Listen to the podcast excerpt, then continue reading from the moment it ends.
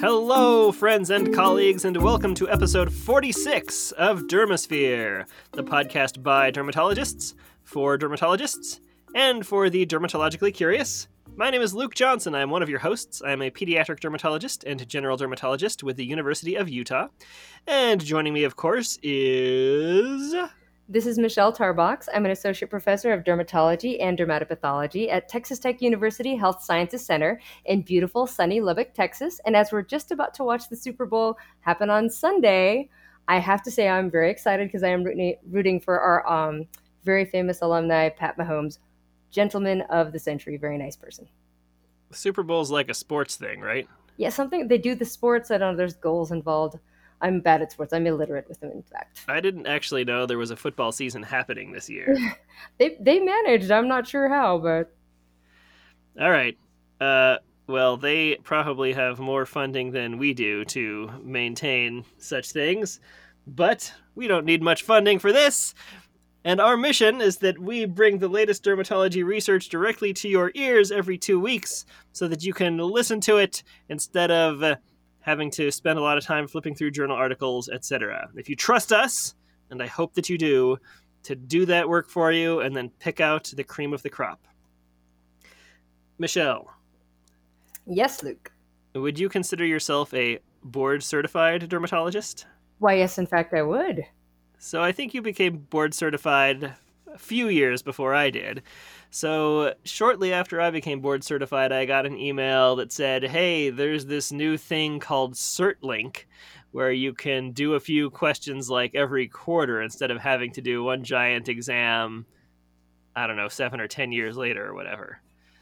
So I mm-hmm. said, Sure. So I'm doing this CertLink approach to maintain my certification. How about yourself? I actually have kind of hybrided the thing. So for a very long time, I actually taught the derm exam prep course for the maintenance of certification exam, and then I took that exam in 2019 successfully. Woo! Um, so now I'm in CertLink for I guess the next part of my recertification for 10 years from the first one. So probably I guess 2030 or something like that. But yeah, so I have done both approaches. I find I find merit to both of them. Well, I was doing my CertLink stuff the other day, and they have a list of articles that they feel are appropriate or important for dermatologists to know, especially broken up by subspecialty. And you can sort of pick which articles that you sound think sound most interesting, and then ask you some questions about them. But I was happy to see that a good number of the articles on their list were some that we have discussed on Dermosphere. Woo! So if any of you guys are out there cert linking it up, you can find articles um, in some of our episodes. So one of the articles that they mentioned was about acute inflammatory edema, an article that we discussed in episode 11, which is the first article in that episode. They also proposed the article about treatment of actinic keratoses out of the New England Journal. That was a great article. That one we discussed in our demo episode number three, which is available as a bonus episode. That's the second article we discussed there. One of the articles is the BEEP trial, which um, showed that moisturizing babies does sadly not prevent eczema, but we discussed that in episode 24. It's the last article we discussed there they proposed an article about omadacycline, a new antibiotic to treat skin and soft tissue infections. We discussed that article in our demo episode number two. And then they also proposed the article about PADI3 mutations in CCCA. And we discussed that article in episode three. So we are on top of it. I and in this episode, we are going to discuss three of the articles that CertLink thought were a good idea um, because basically I agreed with them. An article about demodicosis in children, about multiple pilomatricomas, and about sequelae in pediatric lichen sclerosis. So there's a little bit of a pediatric bent to this episode. You can blame me. And, and that's okay. Let's get rolling. So, Luke, did you know that you have fallen victim to one of the classic blunders? What's that? You have given a member of the Demodex Society an article about demodicosis, and you're expecting me to be brief with it. I'm just kidding. But I'm going to delve a little bit into detail about the Demodex, and then I'm going to hit the salient points of the article, which is excellently written. Wait, so, are you really a member of the Demodex oh, Society? Oh, yes. So the Demodex Society really exists. Um, so Wilma Bergfeld, who trained me as a dermatopathologist, loves Demodex mites. A lot of pathologists find them kind of interesting. And we actually have a Demodex Society, everybody that Dr. Wilma Bergfeld has trained, which I'm a very proud member of. We have hats with a cute little happy Demodex on them. Sometimes we have reunions. It's a really fun group to belong to, and we even have given little like lectures to each other and stuff. It's really fun. What is a Demodex mite? Ah, so let's kind of talk about this. And you know what? I have a Demodex Society hat. I'm going to put a snapshot of it on the website for us on Facebook and Excellent. Instagram and Twitter. So Demodex mites, um, you may know them by their full name. So the slender, elegant Demodex folliculorum and the petite, industrious Demodex brevis. These are commensal uh, organisms that inhabit the pilosebaceous units, and they are usually going to not cause a lot of problems. So a commensal organism is a situation where one species gaining benefit and the other one's neither harmed nor benefited. Sometimes they can start to cause problems, and then they go from being a commensal organism to causing demodicosis, including things like rosacea, acne, and marginal blepharitis. So, just to be clear, you're talking about microscopic insects that live on our hair follicles. Yes, and actually, one of my favorite pimping cla- pimping questions ever um, for my residents and medical students is to ask which class of insects Demodex belong to. We better ring the bell. I think we should, and then I will say if they're having trouble coming up with it, I'll go, here's a hint. They've got eight legs. Are you expecting me to answer? I'm waiting. oh. Well, it's a um, a trick question, right? They're not insects at all. They're arachnids. Ba-dum-bum-bum. Very good. You're correct. So they are arachnids. They are critters that have eight legs, and arachnids is the correct answer. So if you have arachnophobia, I hate to break this to you, but you have arachnids all over your body and they're having sex in your hair follicles. Fun. Ah. so, interesting things they actually bring forth in this article, which I thought was kind of fascinating, um, came out of a pretty cool article that they referenced in their um, sort of resource section by uh, Ruzeka Ziatowski and Fleischer um, from 2014 entitled Demodex, an old pathogen or a new one. And in this article, they actually kind of clarify some things about Demodex. First of all, it was first identified over 150 years ago. And the first reports discussing Demodex type mites actually appeared in 1841, authored by none other than Friedrich Gustav Jakob Henle, a German pathologist and anatomist. But don't worry, Luke, he lived from 1809 to 1885. Hashtag not a Nazi. Um, so Henle also named Henle's layer, the third outermost layer of the inner root sheath, appropriate since you know he also kind of started the whole train rolling with the Demodex mites, which are follicular mites.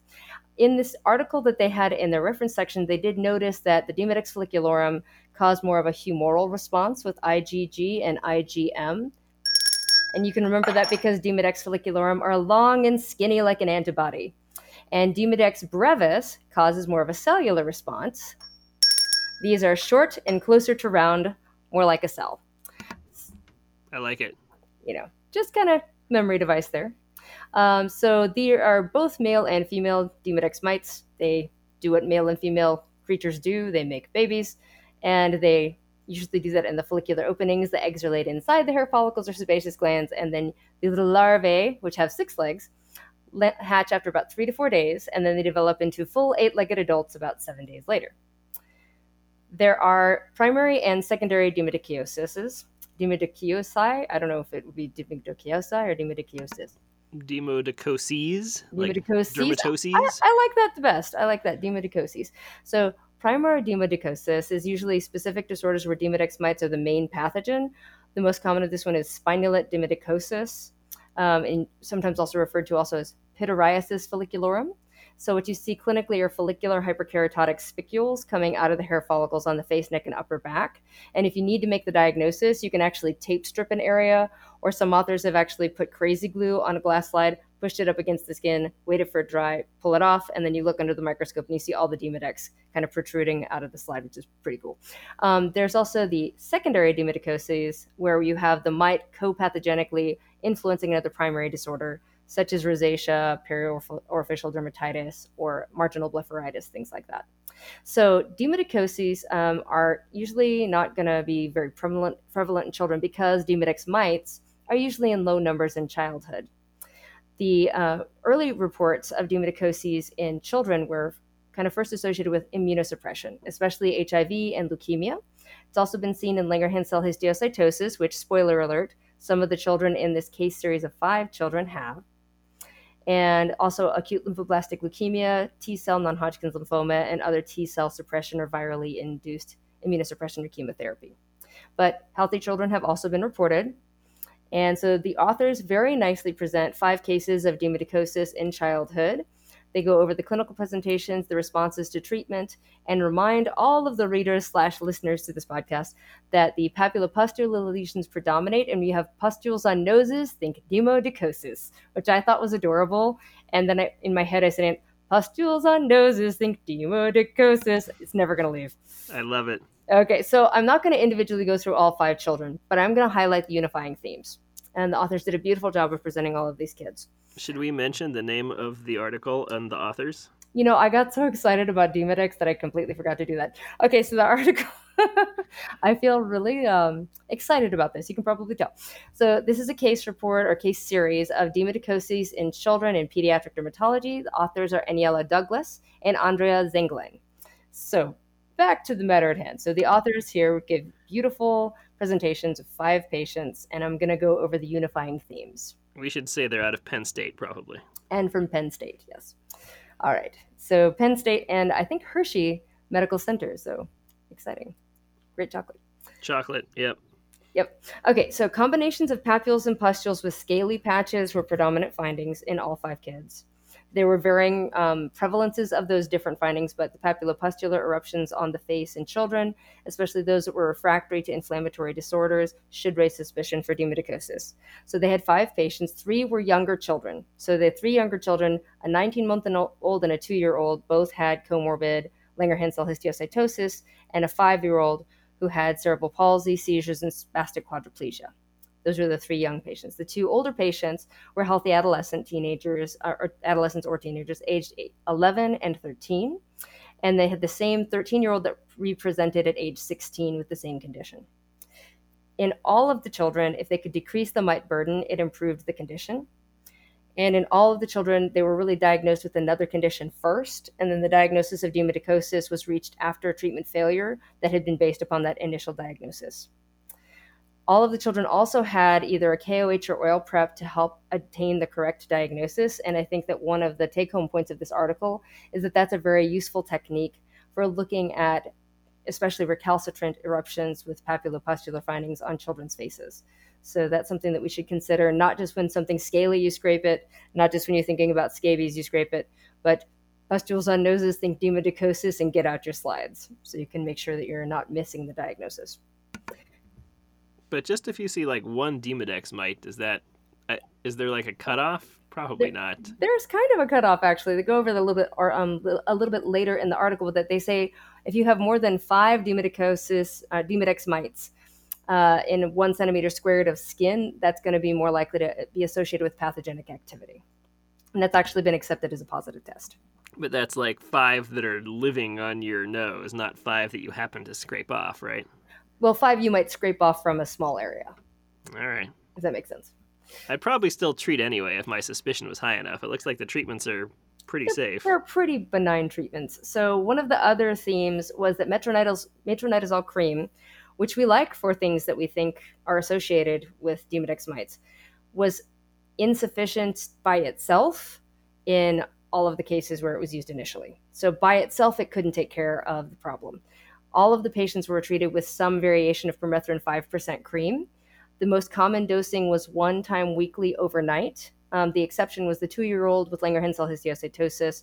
She had more nightly um, kind of application of the permethrin 5% cream, but the most common dosing regimen was 5% cream used once weekly, which makes sense if you think about how we use permethrins for other kinds of, you know, arachnids, scabies, that kind of thing, um, so I think that that's reasonable to consider that dosing regimen.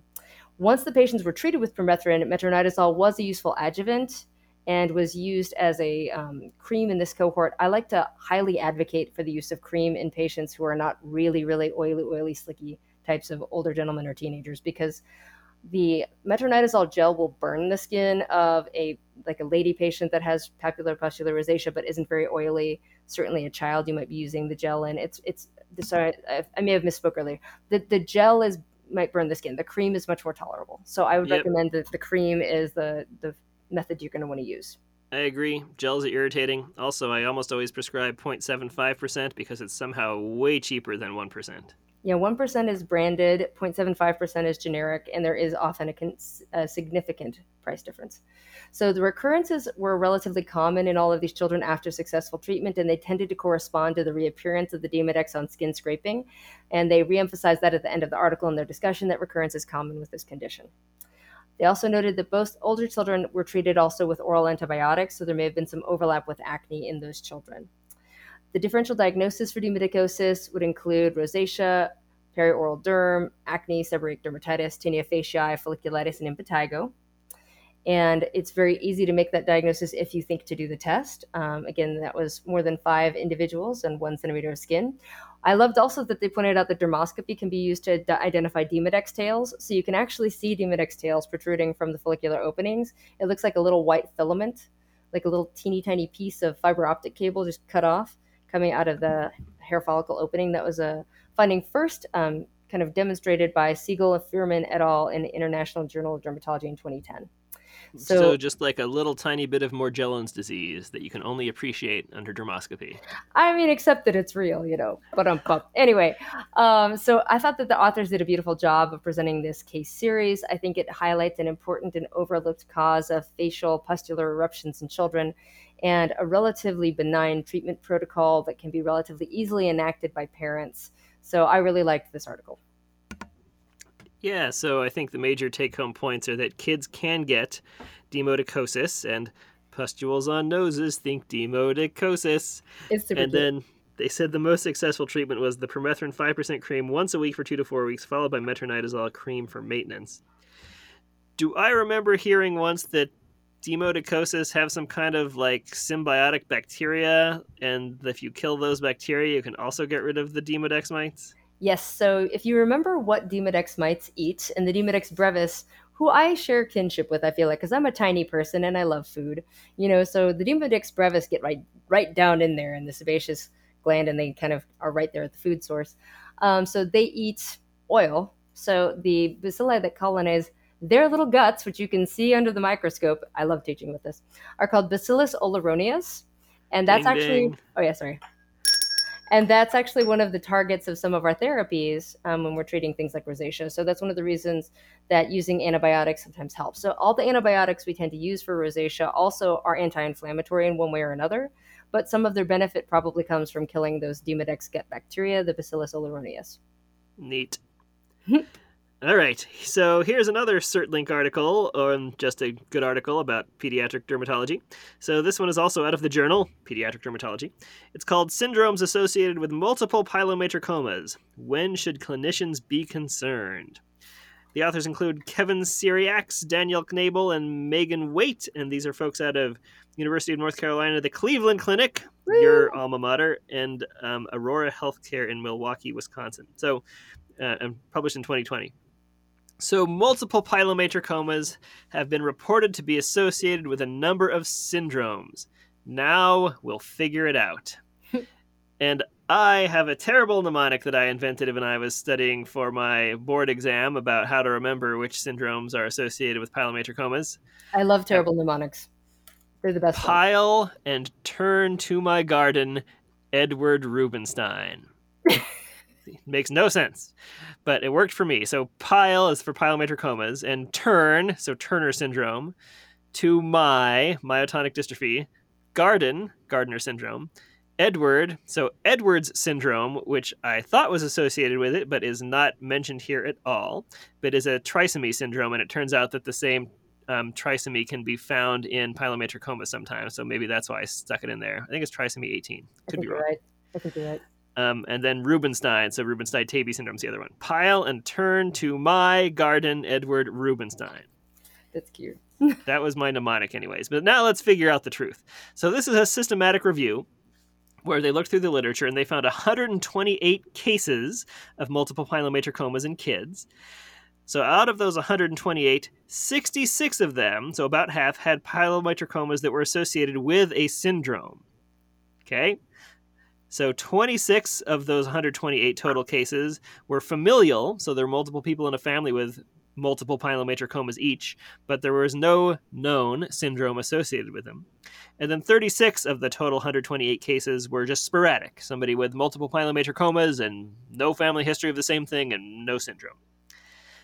Of the 66 patients who had a syndrome, 34 of them, so by far the majority, were myotonic dystrophy, and nine were Turner syndrome, six were FAP associated syndrome. So FAP stands for familial adenomatosis polyposis, um, which is a group of syndromes that I guess really predispose you to colorectal cancer, and Gardner syndrome is one a variant, I guess, of FAP associated syndrome. Mm-hmm. Um, so six patients of the 66 had one of those, and then five of the 66 patients with multiple pilomatricomas who had a syndrome had Rubinstein Taybi syndrome. So it looks like those associations are probably real. They noted that in many of the cases, about half of them, the pilomatricomas appeared before the diagnosis of the underlying syndrome, and the uh, multiple pilomatricomas developed during childhood, oftentimes. So the importance to a dermatologist, especially a pediatric dermatologist, but any dermatologist who sees kids, is pretty obvious then. If you can figure out that this patient might have myotonic dystrophy or might have Turner syndrome because you recognize there are multiple pilomatricomas, you can make the diagnosis early. And some of these, especially like the FAP associated syndromes, if you make the diagnosis early, you can impact mortality and morbidity. And perhaps, Michelle, you have heard that multiple pilomatricomas have been associated with other syndromes as well. So I feel like at some point I read something about Sotos syndrome and something about Kabuki syndrome. Mm-hmm. I don't even know what those are. And it's just as well because only one case of each has been reported with multiple pilomatricomas. So I don't think the data supports that the association is real. And so I'm just going to forget that those syndromes exist. Done. Okay. So after they figured this out, they then used math, one of my favorite things to use. And they recommend six pilomatricomas as a cutoff for use as a screening tool to really think about these syndromes. So if you say, all right, my screening test is whether or not you have had six or more pilomatricomas. The sensitivity of that is 46%, the specificity is 95%, the positive predictive value is 80%, and the negative predictive value is 81%. So, shall we have a bell for a brief digression about biostats? I like it. So, the sensitivity is basically how likely you are to pick up the real thing. So the sensitivity of 46% isn't great. That means a good number of people who screen positive won't actually have a syndrome associated with it. But there it is. Sometimes that's what you want because you're trying to make sure you capture the people who really do have the syndrome. The specificity is how specific this is to this particular group of syndrome. So in this case, um, if you've got six or more pilomatricomas, then you've got I think I misspoke about sensitivity earlier. See, this is hard. Even even I, one of the smartest people in the world, get confused about this. Um, so the sensitivity is 46%, which means you're not going to capture some of the people who actually have the syndrome. However, the specificity is 95%. So if you do screen positive, there's a 95% chance that that is specific for one of these syndromes. But the sensitivity and specificity don't take into account the prevalence of the underlying syndromes in the total population. So, an, perhaps a more useful metric in the real world is the positive and negative predictive value. So, a positive predictive value of 81% means that if you screen positive, there's an 81% chance that you really are positive. In this case, means you have a syndrome. And the negative predictive value of 82% similarly means that if you screen negative, there's an 82% chance that you really don't have an associated syndrome. Does that sound right to you, Michelle? I think you're more used to um, teaching this stuff than I am. That sounds that sounds like that's probably correct. I'm trying to get the data up, and then I got I went down the rabbit hole trying to figure out. Um, so, do you know what the other name for pilomatricoma is? uh, calcifying cyst of Malherbe or something. Calcifying epithelium of Malherbe.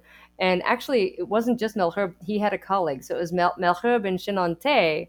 So it used to be called the calcifying epithelioma of Malherbe and Chenantais, but somehow we lost the second author's name uh, after a while at some point. So I thought that was very interesting. But yeah, basically, if you're doing um, the screening test, you know, like a screening test, like if you're doing for breast cancer or something, you want to have high sensitivity, but sometimes you have a little bit of lower specificity when that happens, and then those people have to go for secondary testing. And like the secondary test should have higher specificity than sensitivity because you're really trying to rule something. So like we kind of have these like spin and snout like sort of mnemonics that people use. Right. Sensitivity rules out, specificity rules in. Mm-hmm. Snout and spin, they say. Um, Anyway, I'm going to move on so I don't make more of a fool of myself. but the authors recommend additional screening and or referral to genetics for patients who have six or more pilomatricomas, or for people who have even a single pilomatricoma in the setting of a family history of myotonic dystrophy, first degree relative with colon cancer or FAP related syndrome, or family history of pilomatricomas and a patient with even one pilomatricoma if they have clinical features suggestive of Turner or Rubinstein-Taybi syndrome. So, as a syndrome refresher, this is probably worth dinging the bell. So, myotonic dystrophy is autosomal dominant.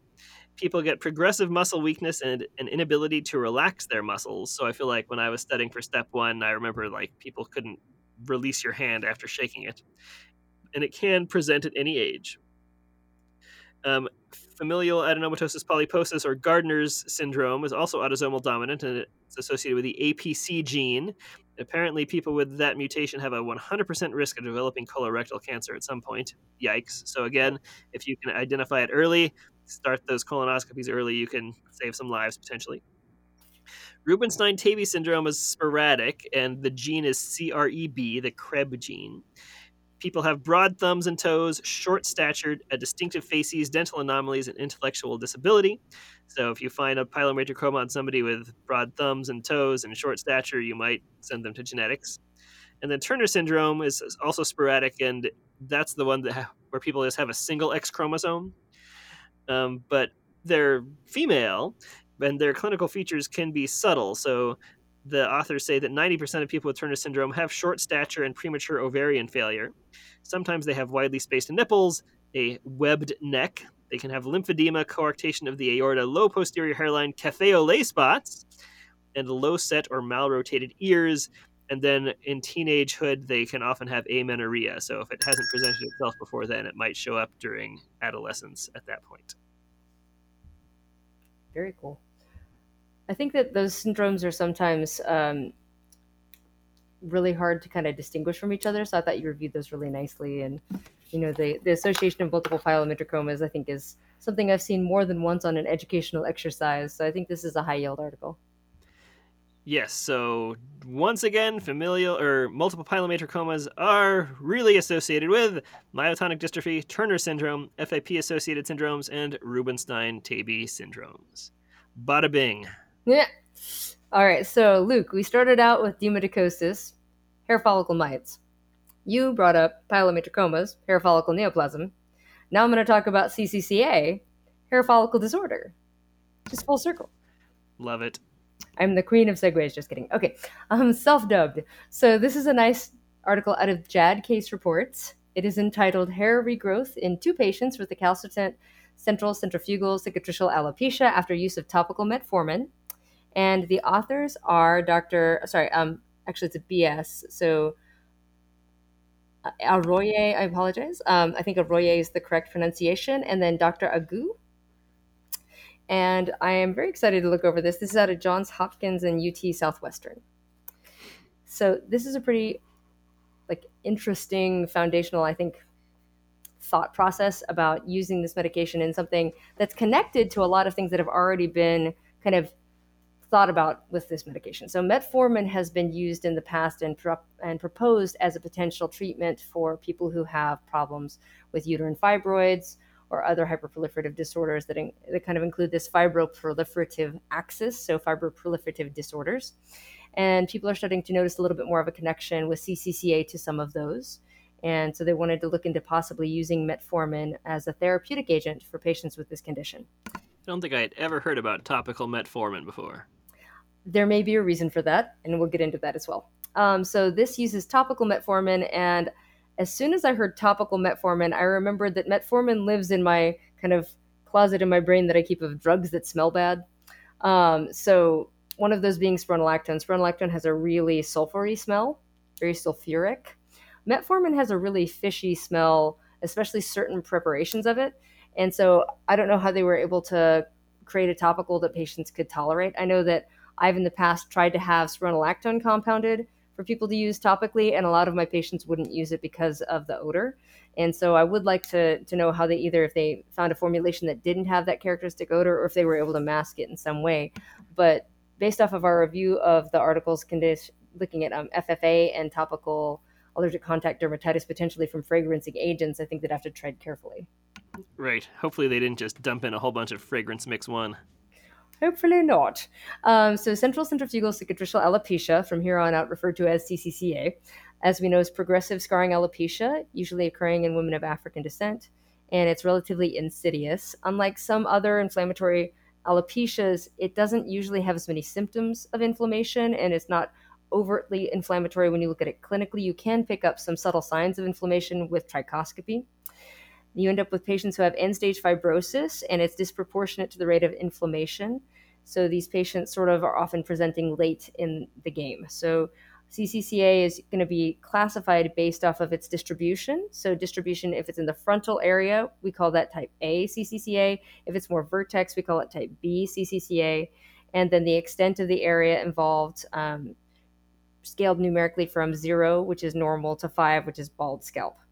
They point out that metformin, which is commonly used for glycemic control in type 2 diabetes, has shown efficacy improving fibrosis in mouse models of fibroproliferative disorders, and they believe that's through the mediation of adenosine monophosphate activated protein kinase, AMPK. And so they wanted to present these two cases of hair regrowth after the use of topical metformin for CCCA. So both patients were women over the age of 50 who had stage 4A CCCA.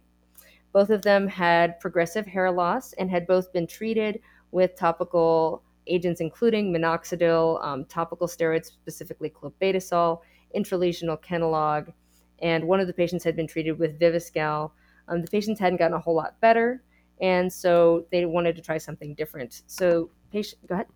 Viviscal is like this or marine supplement that's got some data that it can help regrow hair. I think we discussed it an episode or two ago. Yeah, I think it was I think it was in episode 44, but that's correct. It's a marine mineral supplement. Um, it has sort of sustainable shark cartilage sourcing or something like that. But they actually are switching to a shark cartilage free ver- version if people are concerned about that. Uh, so after that kind of attempt at treatment, she stopped everything and they started her on 10% metformin cream, initially three times per week, then increased to once daily, and she had substantial regrowth after six months. This brings forward a very important point. Whenever you're treating hair loss patients, you need to really underpromise because hair is slow, especially when people are paying attention to it and they're anxious about it and they want something to work. So, whenever I'm working with a hair loss patient, I tell them if I fixed everything that was causing your hair loss problem right now and put you on the perfect treatment, you might not notice a difference until six months from now. You have got to give this treatment time to work. Because if you don't set that stage for success, people will try it for one month or two months and then they'll give up, say it didn't work, and go on to the next thing or get more frustrated. So that time frame I think is very important. Yeah, I agree. The second patient, um, she had also used similar topicals, ILK, minoxidil, topical ketoconazole, clobetasol, and um, she came back with marginal improvements. She continued minoxidil and intralesional Kenalog with the addition of the 10% metformin cream once daily, and she had improvement four months after adding that topical metformin. So she actually performed a little more quickly, which is not always going to happen. So, like I said, under promise with hair loss treatment. So we know that CCCA is difficult to treat. There's not a lot of really fantastic treatment options. A lot of our therapies are aimed at reducing inflammation.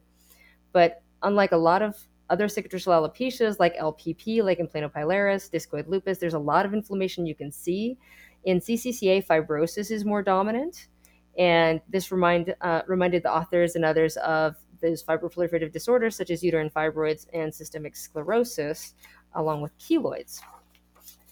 So I thought that that was very interesting. They bring forward this point of previously published results where they showed a fivefold increase in the occurrence of uterine fibroids in women who had CCCA when compared with age, race, and sex matched control individuals.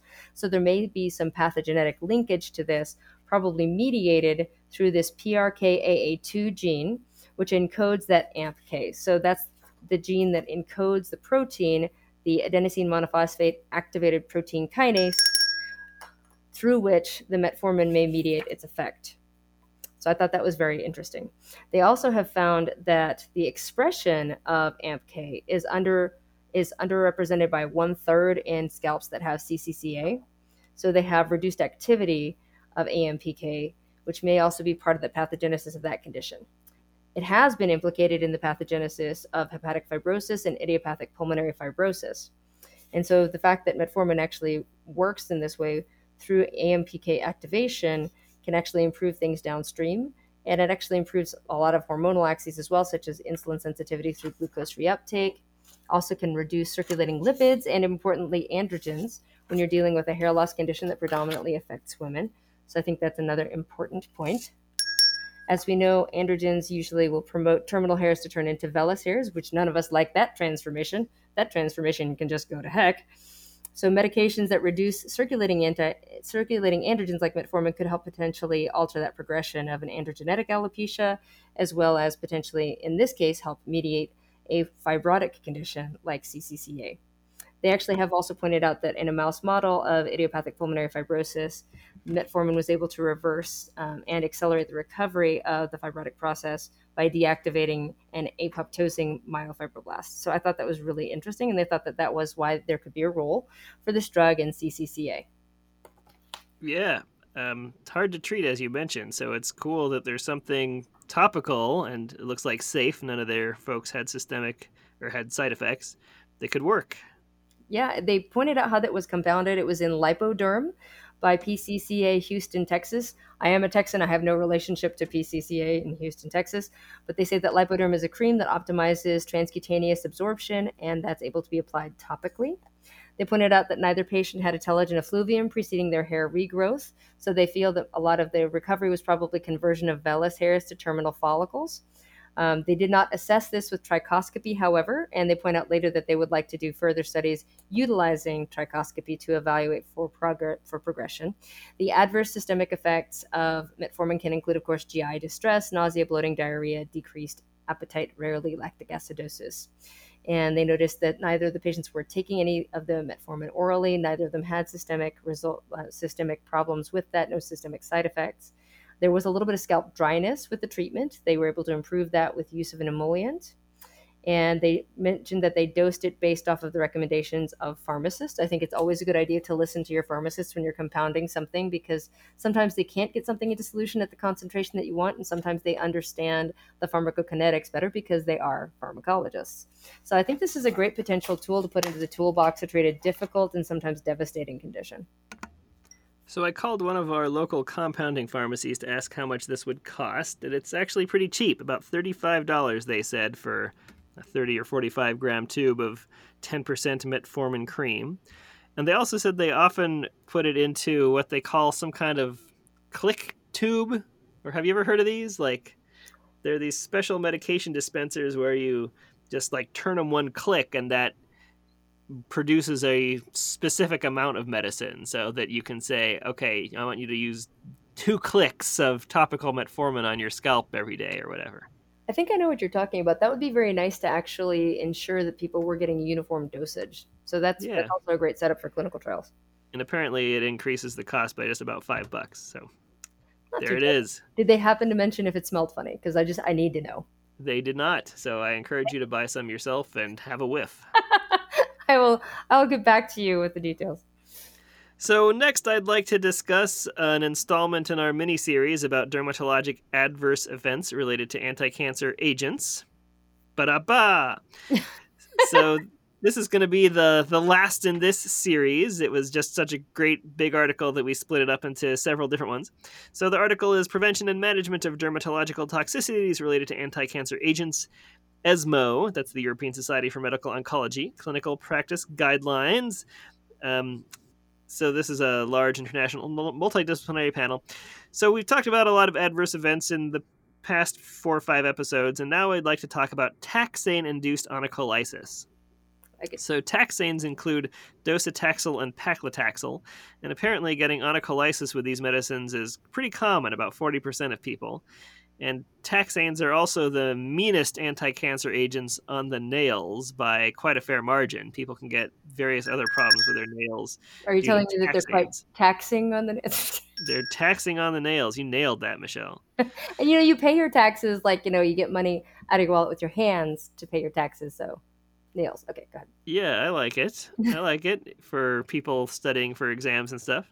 The onycholysis takes a few weeks to appear after you start taking the medicine, probably because the nails grow slowly, and so they have to like detach and then grow to notice the onycholysis. Affects the fingernails more than the toenails.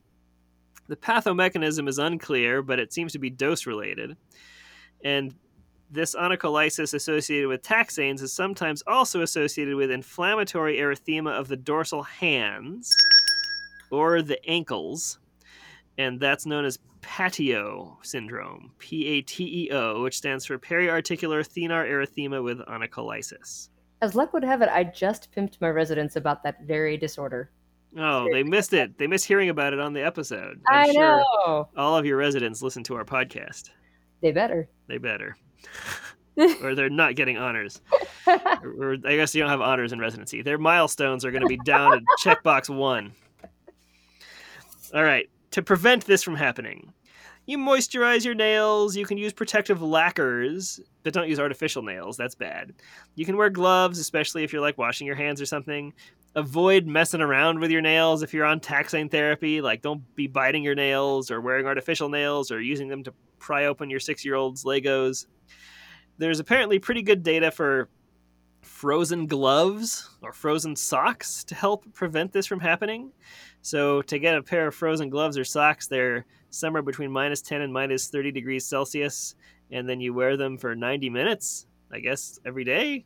Um, so, they say everyone on taxanes should be doing this. The, the, the data is that good for frozen gloves and socks.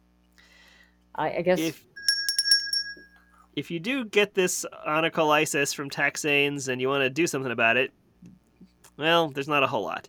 You cut your nail regularly until the nail plate just kind of reattaches itself. You can avulse the nail, of course. And if you do, you want to clean and culture the nail plate. And if there's an infection, then of course you want to treat it.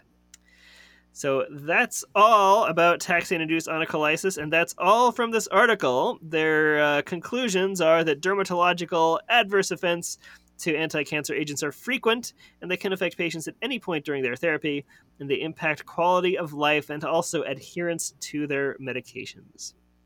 So, if you want to check out more of our friends at Esmo's stuff, they have a number of social media accounts Twitter at myesmo, as well as LinkedIn, Facebook, and Instagram. So, I thought this was a great article, and I'm kind of sad to finally bid it goodbye farewell, beautiful article. We'll have another interesting series coming up, though. I really like the mini series. I think that they do really well as sort of a, a way to kind of intersperse some very useful information. So, speaking of interspersing things, um, being a musician, sometimes you will get the criticism that you're not following the kind of director. You're going at a different speed that you are, and you'll get the criticism that, well, I can't keep up with your tempi, which means you're you, it's the plural of tempo going multiple different speeds at one time. You are the queen of segues. I'm trying so hard on this one. That was a long walk. But um, we do have now a article from JAMA Derm 2020. It is a research letter entitled TEMPI Syndrome with Progressive Telangiectasias Associated with Pulmonary Deterioration by authors Michael Lohr and Carol Chang out of David Geffen School of Medicine Division of Dermatology in UCLA.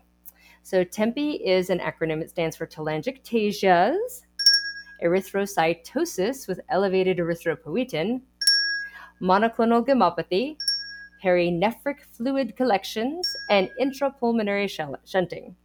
So, one more time telangiectasias, erythrocytosis with elevated erythropoietin, so there's three E's in that part, monoclonal gammopathy, perinephric fluid collections, and intrapulmonary shunting syndrome. So this was recently described as a rare plasma cell neoplasm with paraneoplastic features. And here the authors present a case of a patient with TEMPI syndrome who has classic and atypical findings that track with the progression of his pulmonary symptoms. So this was a 50-year-old man who presented for evaluation of erythrocytosis that had been presumed to be due to polycythemia for the previous 13 years. A few months after that presentation, he developed dyspnea and was found to have an oxygen saturation of 90% to 92% with clubbing of his digits. This was in 2012, so this wasn't COVID. The patient developed then scattered telangiectasias on the chest. The patient was then suspected to have TEMPI syndrome, which was confirmed shortly thereafter because they found that he had 12.3% intrapulmonary shunting, along with an IgG kappa monoclonal gammopathy, so monoclonal protein levels of 910 milligrams per deciliter, along with perinephric fluid collections. He was then administered several medications that treat multiple myeloma. The first of the three, all of which unfortunately were unsuccessful, was subcutaneous bortezomib, so this is Velcade. A proteasome inhibitor. That's exactly what I was about to say. And I, I really think that, you know, when I think of how this drug works, I think of it sort of like um, when you have a sort of cartoon of a factory and someone throws a wrench or something into the machine and it just all stops working and then the factory explodes. It's kind of in a way like that. Um, basically, it, it creates this sort of buildup of misfolded proteins, and then you have this sort of catastrophic sequence of events that kills the cell. Uh, so they tried that for eight months. It did not work. So then they began him on lenalidomide, Revlimid. This, like pomalidomide, is a modified thalidomide substance that did not elicit a response either, unfortunately. Then, over the next four years, he was clinically stable until his intrapulmonary shunting decreased further from 12.3 to 40.5, and they initiated treatment with daratumumab. Daratumumab. There we go. Daratumumab. An IgG antibody against CD38, CD38 baby. Yes, overexpressed on myeloma cells. Um, trade name is Darzalex. Fun. And that causes apoptosis by antibody dependent cellular cytotoxicity. After four months of treatment, he had a mixed response. His M protein and erythropoietin levels got better, but the telangiectasias and the spider angioma morphology became more prominent on his chest and back along with those of atypical morphology, which they have a photograph of on his lips. They kind of look like a cross between like venous lakes and almost like blue rubber bleb lesions. They've got a little bit more substance than typical venous lake would. And then the spider telangiectasias on his trunk are just epic. They're like huge. They almost look more like a firework than a spider. Yeah, they do. And yeah. I, I was thinking angiokeratomas for the spots on his lips. I think they kind of look like that they don't have a lot of like scale or anything on top, but maybe because they're mucosal. The patient always ha- also has a whole bunch of really interesting looking moles on his back. So it actually, his back really looks like a picture of fireworks going off in a background of stars, like his moles being the stars and the fireworks being these very large, very arborized telangiectasias. Very poetic. Yeah, thank you. Um, when you can't see the picture, you have to describe it with poetry. So his M protein and erythropoietin levers did improve, but his vascular findings, which are very impressive, unfortunately got worse. And his respiratory status similarly worsened. So his intrapulmonary shunting worsened again from 40.5 to 55.6. And then unfortunately, he passed away. So the authors wanted to highlight TEMPI syndrome, which is a multisystem disease. It has early cutaneous findings, which is important because sometimes as dermatologists, we can help save a patient by what we know about things that are uncommon for other specialists. So these early cutaneous findings can be helpful in this potentially life-threatening pulmonary syndrome. Progression to intrapulmonary shunting and hypoxemia may potentially be avoided with proper treatment. This patient unfortunately seemed recalcitrant to most of those treatments, but it, many patients respond. And so early recognition and establishment of the diagnosis may really help make a difference in these patients' lives because the telangiectasias in the initial case report series they were reported out of, in 12 out of 15 published cases, according to a review that was done in 2018. Um, the I think also wanted to highlight the more unusual findings in his lips, which hadn't really been associated tightly with TEMPI syndrome in the past. They did not biopsy this patient's lips. I understand why. This is a person who's struggling to breathe, and the lip lesions were not causing worsening of his ability to breathe. So I understand leaving his oral apparatus and his breathing kind of apparatus alone. They want to point out that if patients have these multiple telangiectasias, and there's also a monoclonal gammopathy or um, erythrocytosis in the setting of elevated erythropoietin that should definitely raise the concern for the possibility of TEMPI. The pathogenesis of why patients get telangiectasia in this syndrome is a little bit poorly understood. They have a couple of hypotheses. One of them suggests that the angiogenic process that's driving the cutaneous findings and intrapulmonary shuntings are the same. Another speculates that the hypoxia is causing telangiectasias by causing superficial dilatation of capillaries because they're inducting there's induction of hypoxia induced factor 1 alpha, which is a transcription factor that regulates angiogenesis. That's also, I think, a possibility. Maybe it's the same patho- pathophysiology that would kind of facilitate collateralization.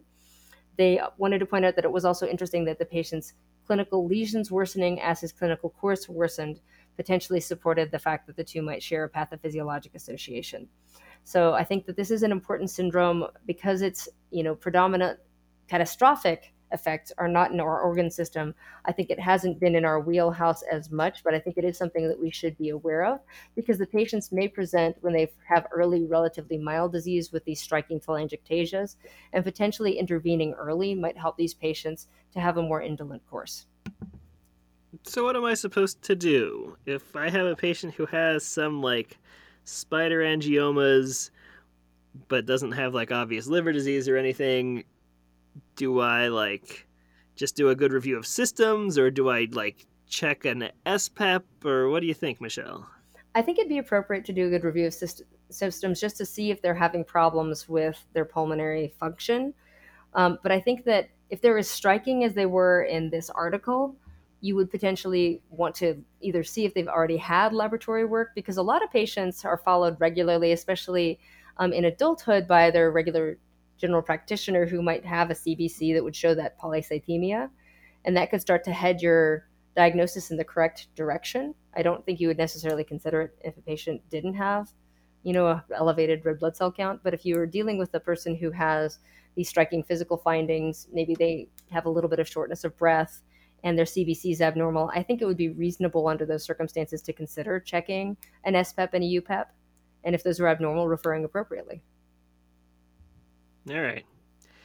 So, one of my biggest pet peeves in pediatric dermatology and I guess adult dermatology is untreated lichen sclerosis. Me too. It's just so easy to treat. It seems to respond so well to therapy for the most part, and if you don't treat it, it can be bad.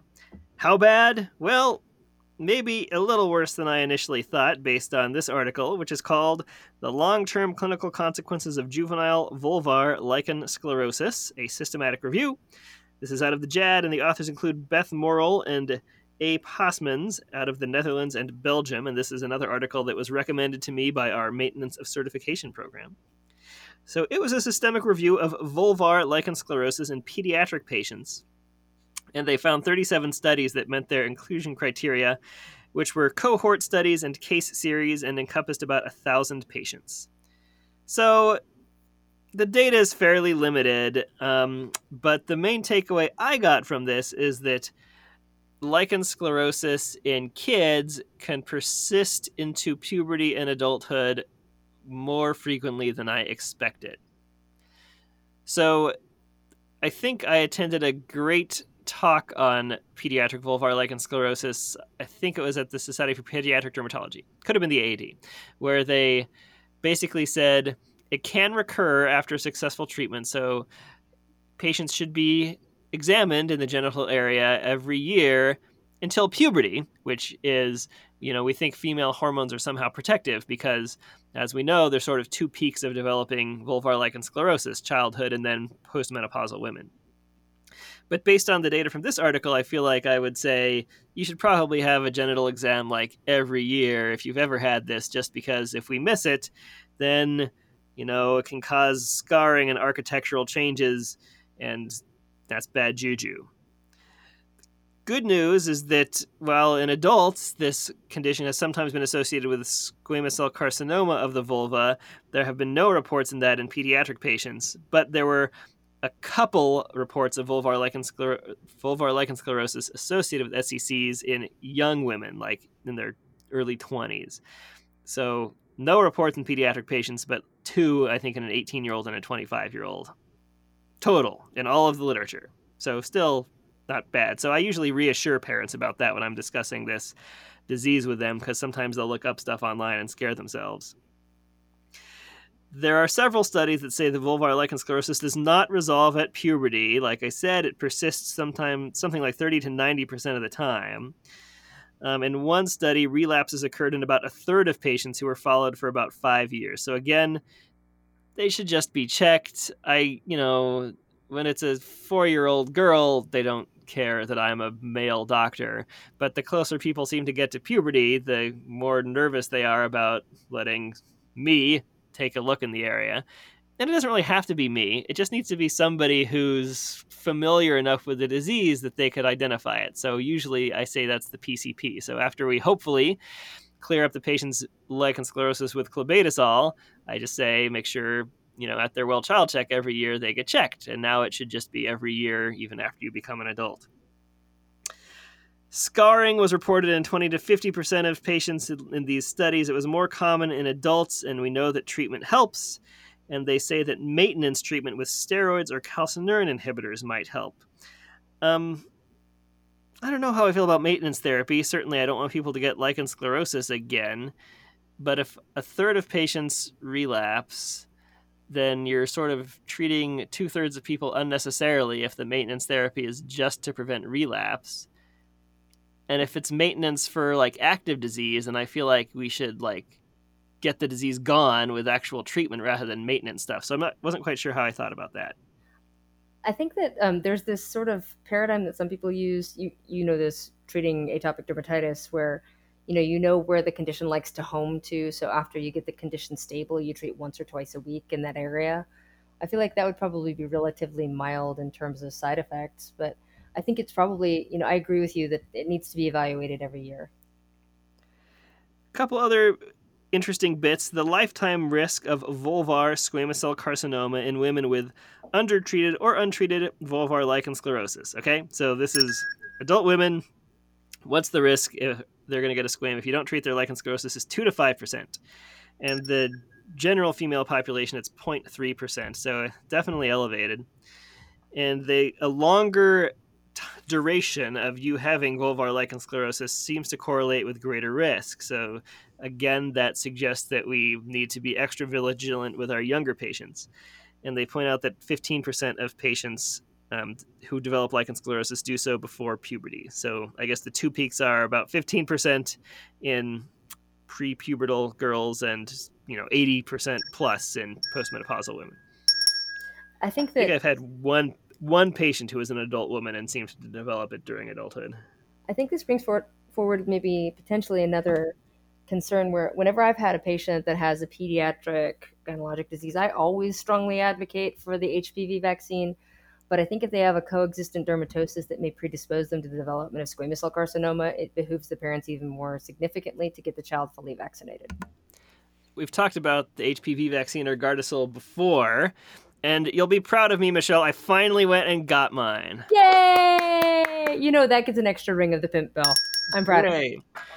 of. Um, not because I like to have plenty of unprotected sex with anonymous partners, um, but because of the data that we've discussed in previous articles that it can help prevent sort of more run of the mill warts. And, you know, as dermatologists, we're interacting with all kinds of warts all the time.